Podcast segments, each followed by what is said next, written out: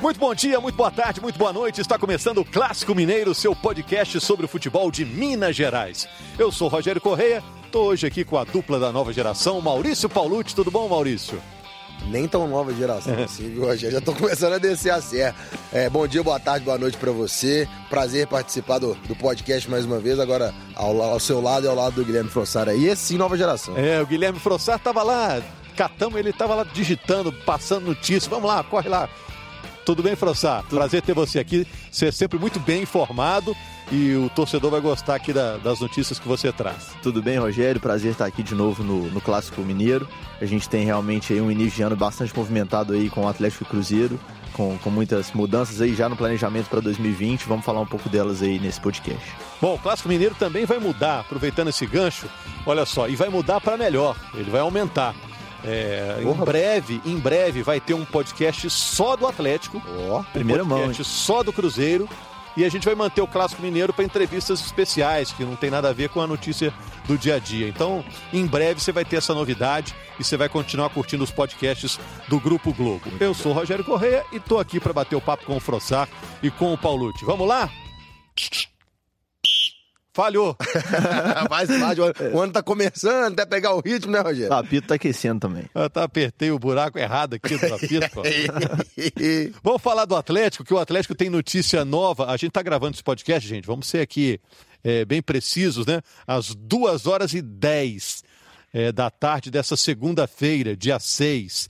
E o Atlético tá perto de anunciar um novo jogador, né, Frossard? É por isso que você tava lá em... enfiando a cara lá no computador. É verdade, por isso o atraso para vir aqui gravar, mas o Alan, né, jogador volante, vinte e dois anos, defendeu o Fluminense em dois mil e dezenove, muito bom jogador, tem convocações aí para a seleção olímpica já no currículo, não foi convocado agora para o pré-olímpico lá na Colômbia, mas é um jogador com bastante é, bagagem já na seleção sub vinte e três, é um jogador que o Atlético já tem tudo certo aí para oficializar nos próximos dias. O jogador pertence ao Liverpool da Inglaterra, o Atlético está comprando esse jogador, é uma contratação ainda definitivo, o contrato deve ser aí de quatro anos, deve ser aí mais um reforço, esse sim, né, aquele jogador para chegar e com status de titular, jogador que vem com, com essa bagagem já de um ótimo dois mil e dezenove e deve ser oficializado pelo Galo aí nos próximos dias. Um perfil que o Atlético tem gostado de contratar, né, contratou o Guga também, jogador de seleção olímpica, teve o Emerson também, um jogador que acabou sendo vendido, o Cleiton, o Atlético ao longo das últimas temporadas mostrando uma coerência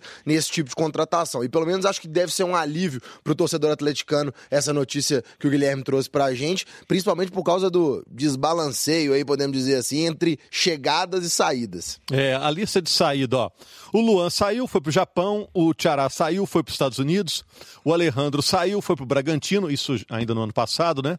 Elias não renovou, Giovânio não renovou, Leonardo Silva não renovou, o Terans pode ir pro Penharol, não tá certo ainda não, né? Não, é, tá é. terminando de concretizar essa negociação. E o Vinícius pode ir pro Ceará, então é uma mudança muito grande. Tem, tem mais aí, ó. O Wilson também não vai continuar, já era esperado. O Gesiel também foi vendido. vendido. E o Leonardo Silva, também que a gente não comentou, que vai aposentar as chuteiras aí. Depois de uma brilhante carreira, o Leonardo Silva, aos quarenta anos, vai é, se aposentando, né? Porque o contrato dele não foi renovado. Ou seja, mais de dez jogadores aí que a gente pôde contar saindo do Atlético, que estavam no elenco do ano passado e não vão fazer parte dos planos do Atlético. Fala-se de uma economia de salário superior a dois milhões. É. Mas o torcedor quer saber quem chega, né? Não quer saber só da economia, né? Exato. É, são, é realmente um número grande de jogadores que estão deixando o clube e isso, sem dúvida, gera um, um espaço para o clube trazer novos jogadores, né? Porque esse valor que era investido nesses atletas que estão saindo certamente será usado, se não todo ele, boa parte dele, em novos jogadores. Tá aí o Alan chegando,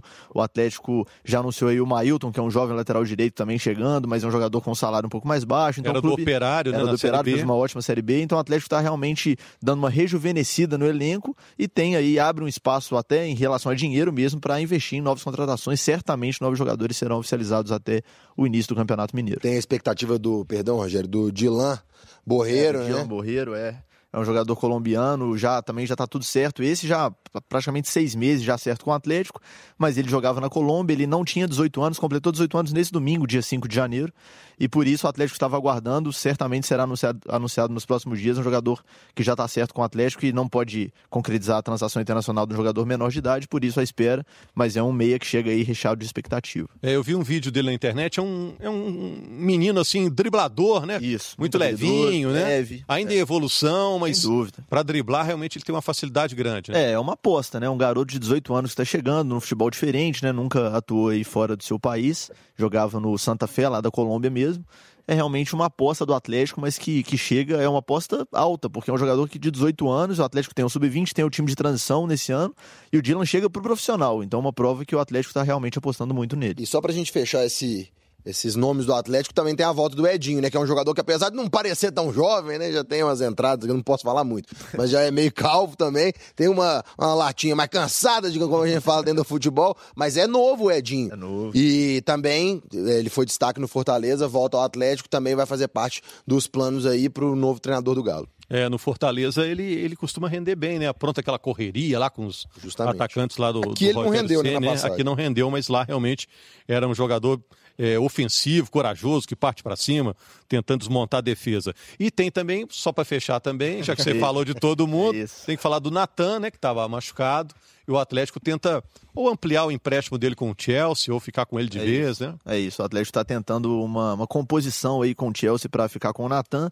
O valor fixado no contrato para compra em definitivo do Natan é o valor que o Atlético entende ser alto, não deve pagar esse valor estabelecido no vínculo, mas está tentando ficar com o jogador. E para fechar, mais um aí para nossa lista, o Gabriel, né? Um zagueiro que... Isso, vai que... ficar ou não? Então, o Atlético trouxe ele já de forma definitiva para voltar mesmo, né? O jogador que defendeu o Botafogo por empréstimo em dois mil e dezenove, tinha contrato com o Botafogo até o fim de dois mil e vinte, o Atlético pediu o retorno dele. Só que o Gabriel quer ficar no Botafogo, está muito claro para todas as partes, o Botafogo quer demais ficar no Gabriel, com o Gabriel, ele fez uma temporada ótima em dois mil e dezenove, e o Botafogo ainda tenta ali uma última cartada, de repente uma composição, de repente já comprar o jogador, ou tentar envolver um outro atleta. A situação ainda está em aberto, mas realmente noventa por cento de chance do Gabriel vestir o Alvinegro de B H em dois mil e vinte. É um ótimo zagueiro, né?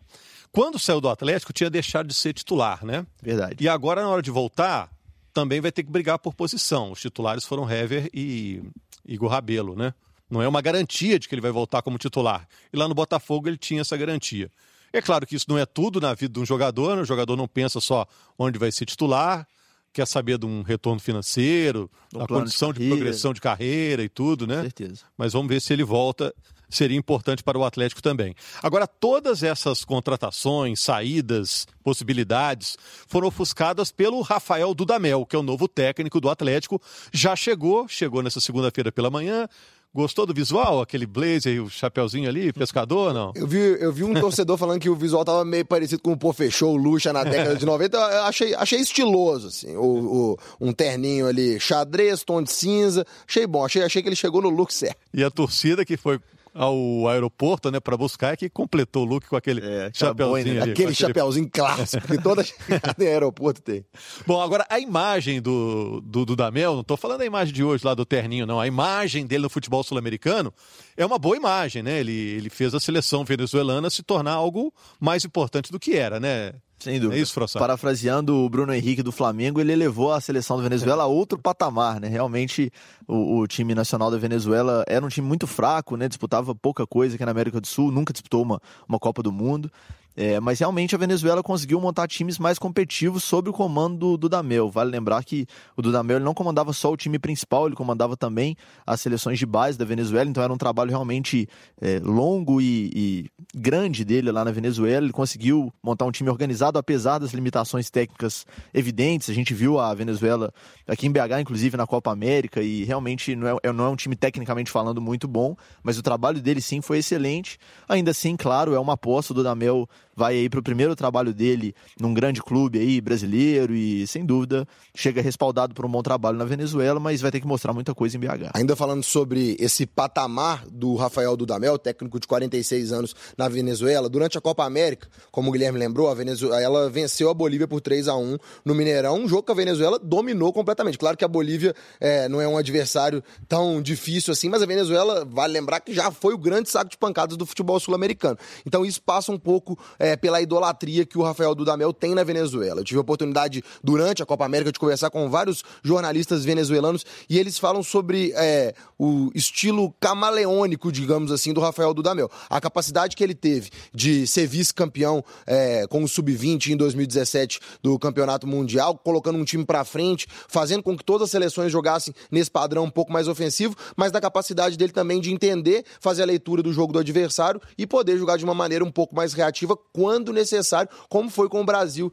nas eliminatórias, quando foi o empate Brasil e Venezuela. Então, eh, os jornalistas venezuelanos falaram muito bem do Dudamel e destacaram essa capacidade dele. Ele chegou a ganhar da Argentina, né, com a seleção da Venezuela. Agora, na última Copa América, ficou em segundo lugar no grupo do Brasil, atrás só do Brasil, à frente da seleção peruana, que esteve na última Copa. E eu pergunto para vocês, o Dudamel é uma aposta ou é uma boa sacada do Atlético? O que, que vocês acham? Eu acho que os dois. Acho que é uma boa sacada, é uma boa opção, principalmente se a gente levar em consideração o mercado, né? Não tinha tantos nomes assim dentro do perfil que o Atlético buscava, que era realmente um treinador moderno, um treinador acostumado a trabalhar com as categorias de base, você não tinha muitas opções, mas não deixa de ser uma aposta, né? Como a gente vinha falando, o Dudamel vai para o primeiro trabalho dele em um grande clube aí, sul-americano, né? Mesmo considerando os que ele já atuou, realmente é uma elevação de patamar a chegada dele no Atlético.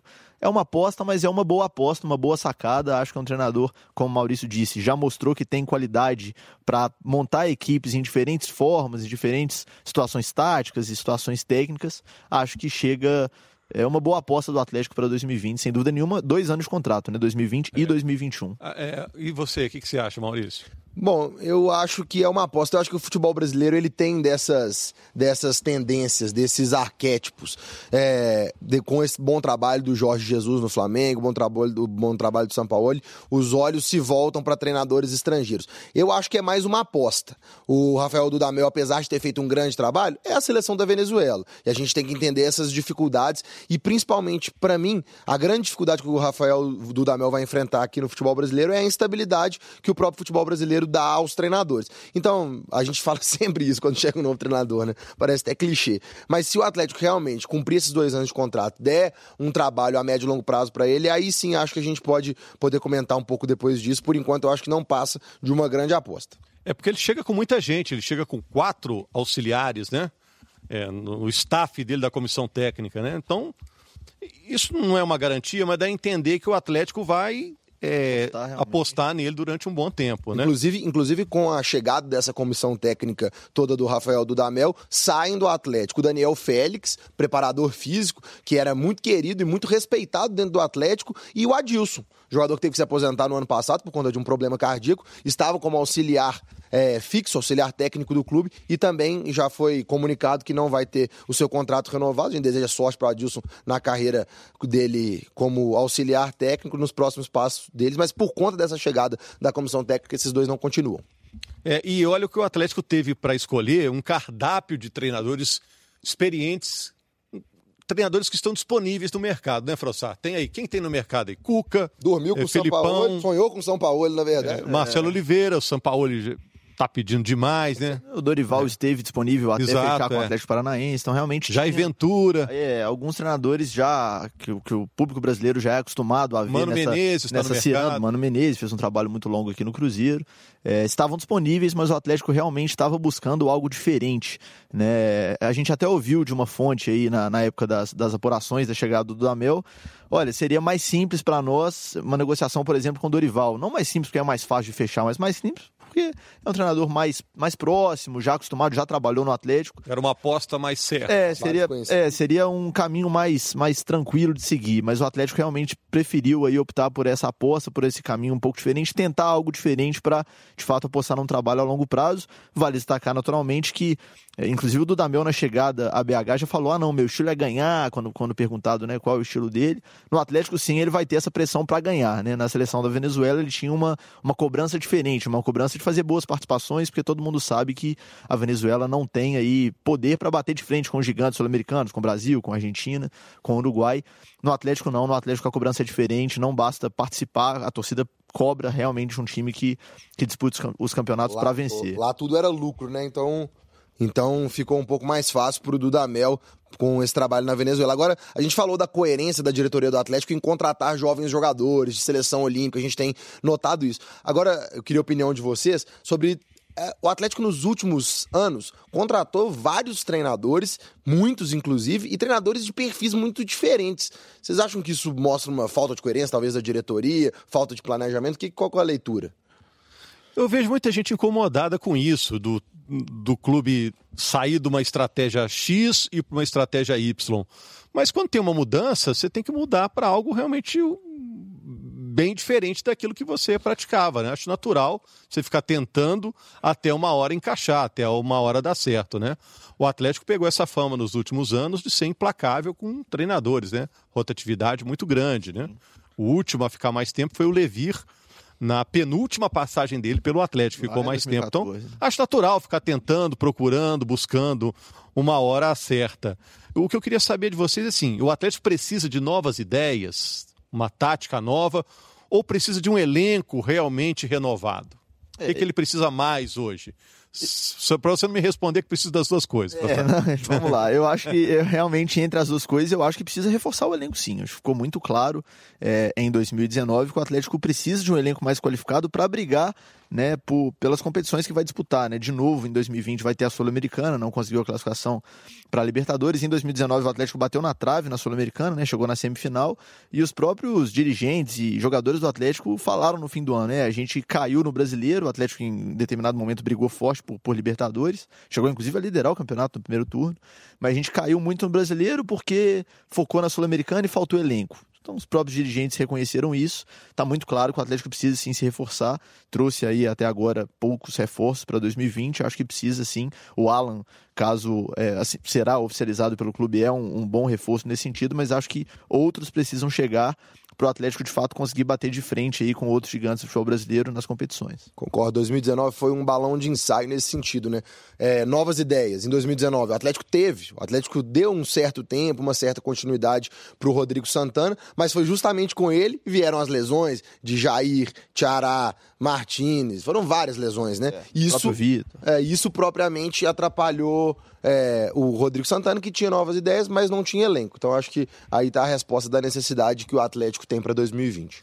É, o torcedor do Atlético terminou o ano naquela zoeira em cima do rival, em cima do Cruzeiro, que foi rebaixado, mas o próprio torcedor do Atlético sabe que o seu time precisa ficar mais forte, né? Que o ano não foi bom, né? É, faz parte naturalmente, né, do, do, do imaginário do torcedor e do dia a dia ali, a brincadeira com o rival, etcétera, a situação do Cruzeiro com o rebaixamento, mas o torcedor atleticano, aquele consciente, sabe realmente que a situação do Atlético em relação ao elenco e até em relação a finanças e etcétera, está longe de ser a ideal. O clube realmente precisa de uma reestruturação dentro de campo e fora dele para voltar a brigar por grandes títulos. Bom, vamos virar aqui, ó. Você sabe, aqui no Clássico Mineiro, com vinte minutos, mais ou menos, a gente troca de assunto. Falando do Cruzeiro, é... o Cruzeiro começa nessa semana, efetivamente, um dos anos mais importantes da sua história, né? Um ano em que o Cruzeiro vai tentar voltar para a Série A, onde sempre esteve, né? E o Cruzeiro aposta no Alexandre Matos, que chega como um diretor de futebol voluntário, né? Interino e voluntário.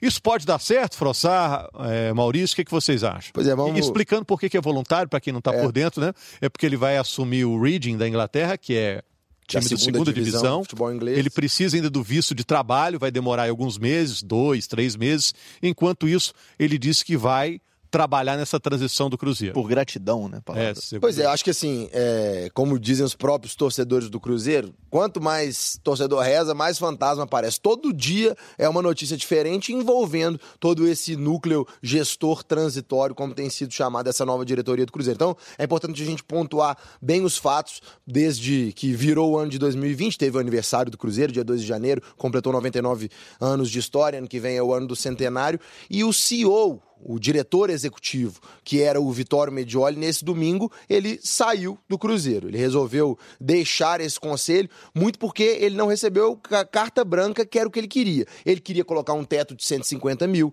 ele queria demitir vários funcionários, e ele percebeu que ele não tinha essa autonomia. E a chegada do é, Alexandre Matos, que é muito próximo do Pedro Lourenço, que está responsável pelo departamento de futebol, é, irritou muito o Vitório Medioli. A gente pôde apurar com as nossas fontes internas do do Cruzeiro, e essa foi a gota d'água para a saída do Medioli. E aí chega o Alexandre Matos, que é muito conhecido da torcida do Cruzeiro, e depois a gente pode até é, conversar sobre isso. O Alexandre Matos, ele é mais um ídolo da torcida ou mais um dos culpados dessa crise do Cruzeiro? Ele trabalhou no Cruzeiro entre dois mil e doze e dois mil e quinze, ajudou o Cruzeiro a montar todo aquele time que foi bicampeão brasileiro com o Marcelo Oliveira, teve muitas contratações, muitos dizem que foi naquela gestão que começou a sangria, né, a, o...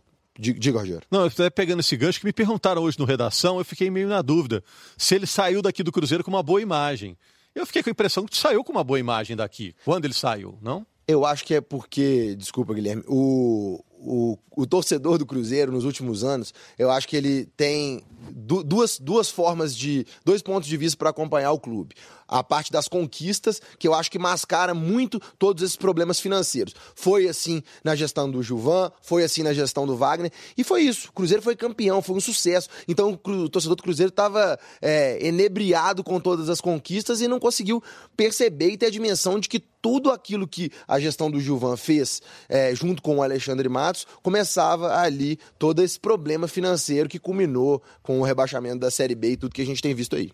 É exatamente isso que eu ia citar, né? Muitas vezes as conquistas no futebol, elas ofuscam um trabalho de bastidores, um trabalho administrativo, que às vezes não é bem feito, né? O Cruzeiro foi multicampeão aí de dois mil e treze para cá, do, dois brasileiros, duas Copas do Brasil, e isso sem dúvida maquiou, tanto que os problemas é, administrativos começaram a ser de fato alvo de críticas pesadas da torcida quando o clube parou de ganhar, né? Até o primeiro ano ali da gestão do, do Wagner Pires com o Itair Machado, quando houve o segundo título consecutivo da Copa do Brasil, estava tudo bem, entre aspas, né, pelo lado do torcedor. A gente até ouviu o torcedor elogiando o trabalho da diretoria em alguns momentos, depois as coisas começaram a aparecer e aí virou uma, uma bola de neve. Então vamos ver se o Matos vai, vai ser competente no trabalho de reestruturação do Cruzeiro, agora sem dinheiro, agora com muito menos capital disponível, porque aquele, naquela situação ele montou um time para ser campeão, conseguiu investir, às vezes investiu até um pouco mais do que poderia em alguns momentos, mas deu resultado. Agora é um trabalho totalmente diferente, ele vai ter que se provar um pouco camaleão, como a gente vinha falando é, anteriormente. Ele alega que nem sempre é, esteve em, em berço de ouro, né? Trabalhou no América, onde o orçamento era menor. Quando assumiu o Cruzeiro, no início da década, na direção de futebol, o Cruzeiro também passava por alguma dificuldade. Você lembra que o Cruzeiro passou um bom tempo jogando em Sete Lagoas. Verdade. Então foi um baque também, aquele período financeiro ali do Cruzeiro. O time quase caiu e ele assumiu ali e depois o Cruzeiro deslanchou com dois títulos brasileiros.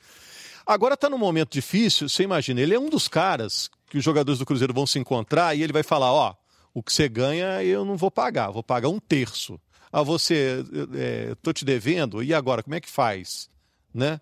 Então, ele é o homem ideal, pela experiência que tem, para administrar essa situação tão difícil? Pois é, essa questão é, é, ela é muito delicada, assim, é uma discussão muito boa. A gente, o Alexandre Matos, ele é competente, né? Não tem como dizer, você citou o América, teve os títulos pelo Cruzeiro. É, ele ganhou quatro brasileiros dois só nessa Cruzeiro, década. Dois pelo é. Palmeiras e teve a Copa do Brasil ainda com o Palmeiras, ou seja, é. competente ele é. O que as pessoas discutem é, o Alexandre Matos consegue trabalhar com ou sem dinheiro? E acrescento mais uma discussão para essa nossa conversa, porque... Um, um diretor de futebol vai vir para negociar salários, negociar permanência de jogadores. Ele vai ficar apenas sessenta dias. Todo mundo sabe que ele não vai continuar. Talvez ele vá fazer essa transição e estender o tapete para o próximo diretor. É... Terá credibilidade junto aos jogadores? Como, como vai funcionar isso? É um assunto muito delicado. Então eu acho que esse é o cerne da discussão. Eu, Maurício... particularmente, não sei se ele é a pessoa ideal para fazer. Eu acho que talvez ele poderia funcionar como um conselheiro da diretoria, ajudar no que fosse possível. Mas ele assumir um cargo, ele ir para frente das câmeras, ele conversar com os jogadores e depois passar esse bastão para o diretor que vai continuar esse trabalho quando ele assumir de fato o clube na Inglaterra, eu acho que isso demonstra um pouco da desorganização e do desespero da diretoria do Cruzeiro com toda essa situação. É, eu acho importante que o Cruzeiro tenha, nesse momento, alguém com bagagem de futebol para tomar a frente desse tipo de situação, né? Para negociar contrato. O, o núcleo dirigente transitório do Cruzeiro tem aí empresários super bem-sucedidos, mas nenhum deles tem aí uma vasta experiência no futebol. Talvez o que tinha mais experiência esportiva era o próprio Vitório Medioli, que saiu, né? O próprio Pedro, que está tomando a frente, é um parceiro do Cruzeiro a longa data, mas ele não tem essa bagagem aí como dirigente de futebol. Então, eu acho importante que tenha esse cara que é... que seja do meio para negociar, mas eu concordo que passa longe de ser o cenário ideal. é, um cara assumisse com os jogadores, a imprensa e o torcedor, todo mundo sabendo que o cara vai sair daqui a dois meses, né? Acho que perde sim um pouco de credibilidade. A gente tem aí alguns casos no Brasil que a gente pode relembrar de, de jogadores que, enfim, meio que chutaram o balde ou deixaram de ter o comprometimento ideal com algum comandante, seja ele dirigente ou treinador, porque sabiam que ele sairia logo depois. Então, realmente, passa longe de ser a situação ideal, mas eu acho que no, no furacão que o Cruzeiro está atravessando agora, pode ser uma solução aí paliativa, dentre as, as menos piores. E, e é importante ressaltar, é, para você que está ouvindo, e, e o Paulucci e o Frossard aqui, que eles são grandes empresários, mas vão lidar com empregados que são especiais. São ídolos de um clube, um clube gigante, muitos deles, né?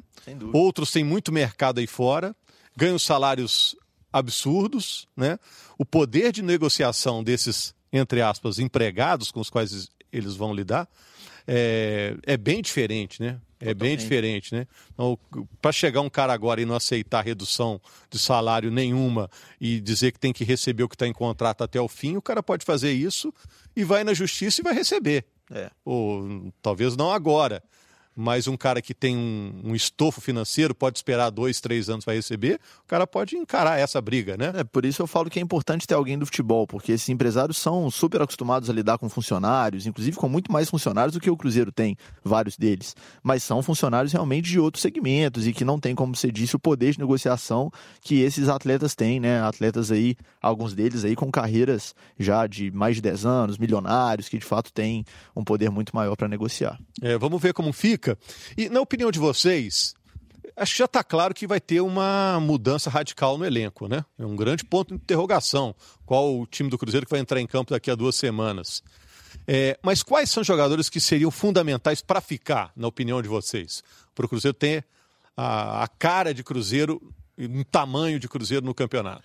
Eu acho que a necessidade para fazer esse filtro de quais jogadores devem permanecer, ela... ela... passa por uma linha tênue, porque a gente vai falar sobre necessidade técnica dentro de campo, e aí, claro, a gente citaria jogadores como o Fábio, o Henrique, é, até jogadores mais cascudos. Esquece tudo que aconteceu no passado. Thiago Neves, Fred, isso tudo poderia entrar na discussão. Mas a gente entra na discussão financeira, que é prioritária. Esses jogadores têm salários altíssimos e é isso que vai guiar a necessidade deles permanecerem ou não. Eu acho que pro clube, para o torcedor, a permanência desses grandes ídolos, como Fábio, Léo, que se declara cruzeirense, é de Contagem, né? É mineiro, se declara torcedor do Cruzeiro, do Henrique, a permanência desses jogadores é fundamental, porque eu acho que nesse momento que o Cruzeiro vive, a gente sabe que o Cruzeiro vai ter um time com a espinha dorsal formado por jovens, mas é importante ter esses jogadores muito tarimbados e muito experientes com uma identificação com o clube para ajudar a reerguer. Eu acho que o Cruzeiro, é, para esse ano de dois mil e vinte, precisa muito mais desse ambiente, desse psicológico, do que a própria propriamente pensar naquele cara ali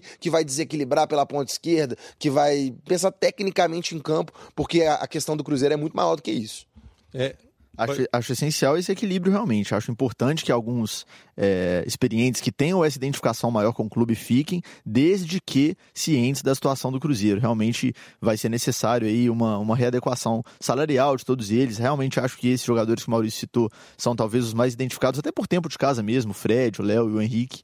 É, acho que esses jogadores serão importantíssimos caso consigam aí achar um meio termo que não fique tão ruim para eles, mas que também entre na realidade do Cruzeiro, para que eles sejam é, a espinha dorsal desse time, que certamente será um time muito jovem para o Cruzeiro tentar o acesso. É, porque o cara pode pensar, então eu sou identificado com o clube, a torcida curte o meu trabalho, estou aí há muitos anos, e eu que vou ser punido, vou ficar aqui recebendo menos, quando podia estar no outro clube recebendo o mesmo que eu ganhava aqui. Então, é um negócio muito difícil.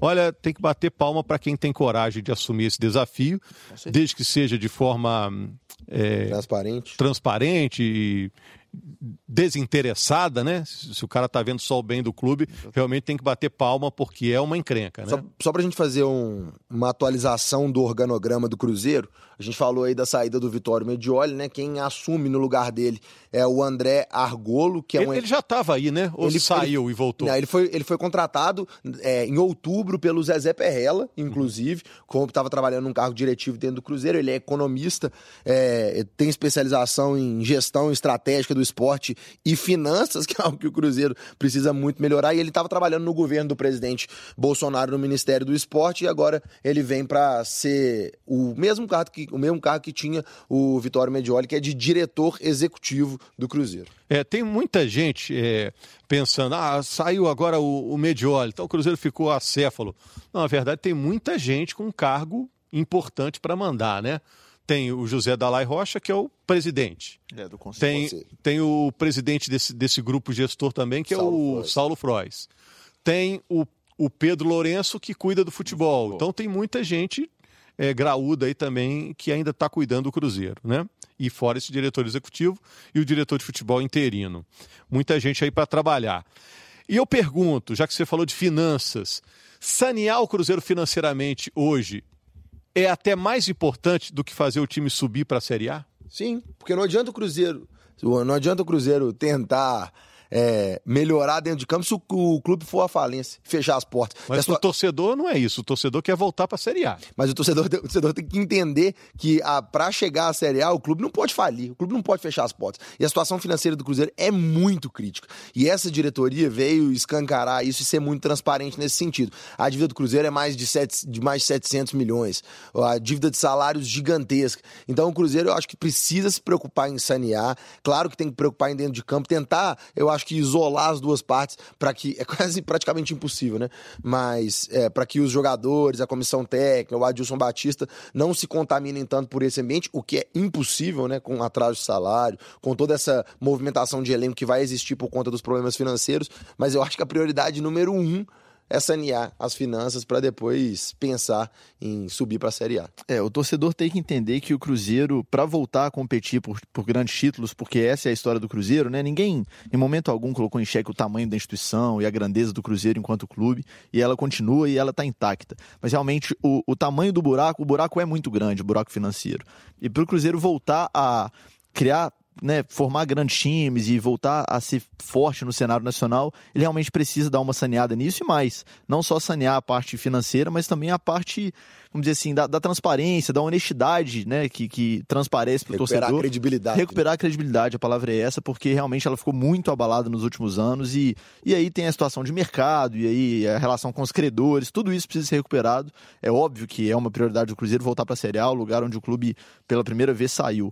Mas isso tem que acontecer com o mínimo de organização, porque não adianta subir por subir e continuar a zona que a gente viu é, nos últimos meses, porque não vai adiantar nada. O pessoal fala que é um trabalho para três anos no mínimo, né? É, fazer o Cruzeiro é, entrar nos trilhos, pelo menos, né? Uma projeção até otimista, né? É. Agora, quando é que a gente vai voltar a falar de bola no Cruzeiro, hein? Porque, por enquanto, está se falando muito de administração, né?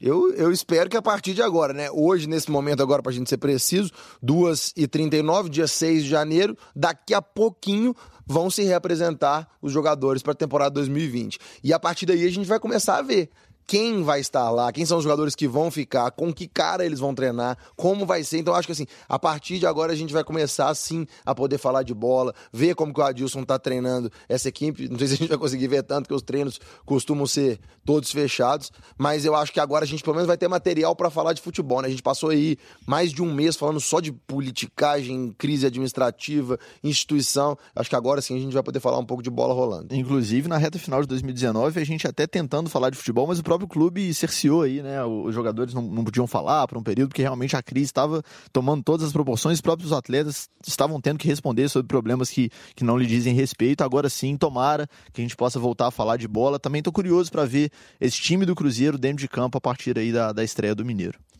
Valeu, gente. Vai ser uma temporada diferente, né, para todos aqui, né, no futebol de Minas Gerais. Pela primeira vez o Cruzeiro disputa a Série B, o Atlético é o representante de Minas na Série A e o América está na Série B também. Vamos ter até clássico entre a, é, a América e Cruzeiro na Série B do Campeonato Brasileiro. E tem o nosso Campeonato Mineiro, que já começa agora, né, daqui a duas semanas começa o Campeonato Mineiro com cobertura intensa do globo esporte ponto com e dos canais Globo. Muito obrigado, Maurício, mais uma vez. Obrigado, Frossard. Valeu? Valeu, valeu demais a participação. Estamos sempre à disposição aí para debater o futebol mineiro. Valeu, Rogério. Valeu, Guilherme. Obrigado a todo mundo que nos acompanhou aí. Estamos aí, começando dois mil e vinte com o pé direito. Um excelente ano para todos nós, para todo mundo que está ouvindo também. E vamos embora, né, para esse ano de dois mil e vinte, que vai ter muita notícia pelo visto. E aguarde que em breve, né, na, na estante virtual dos podcasts. Aí, eu não falei que ia ter notícia? Do Globo Esporte ponto com. É, né, vai ter lá o, o, o podcast só do Atlético e o podcast só do Cruzeiro. Isso já, já, já acontece em outros estados. Vamos ter aqui também. E vai ser legal para você acompanhar a semana do seu time com a análise bem aprofundada, né? Porque aqui no podcast tem essa facilidade, né? A gente pode falar um pouco mais, né? Estender um pouco, pouco mais. É. A gente gosta dessa resenha, né? O torcedor gosta também. Muito obrigado, até a próxima segunda-feira com o, as novidades dos podcasts do Grupo Globo. Grande abraço, bom dia, boa tarde, boa noite. Tchau, tchau, tchau, tchau, tchau, tchau, tchau, tchau.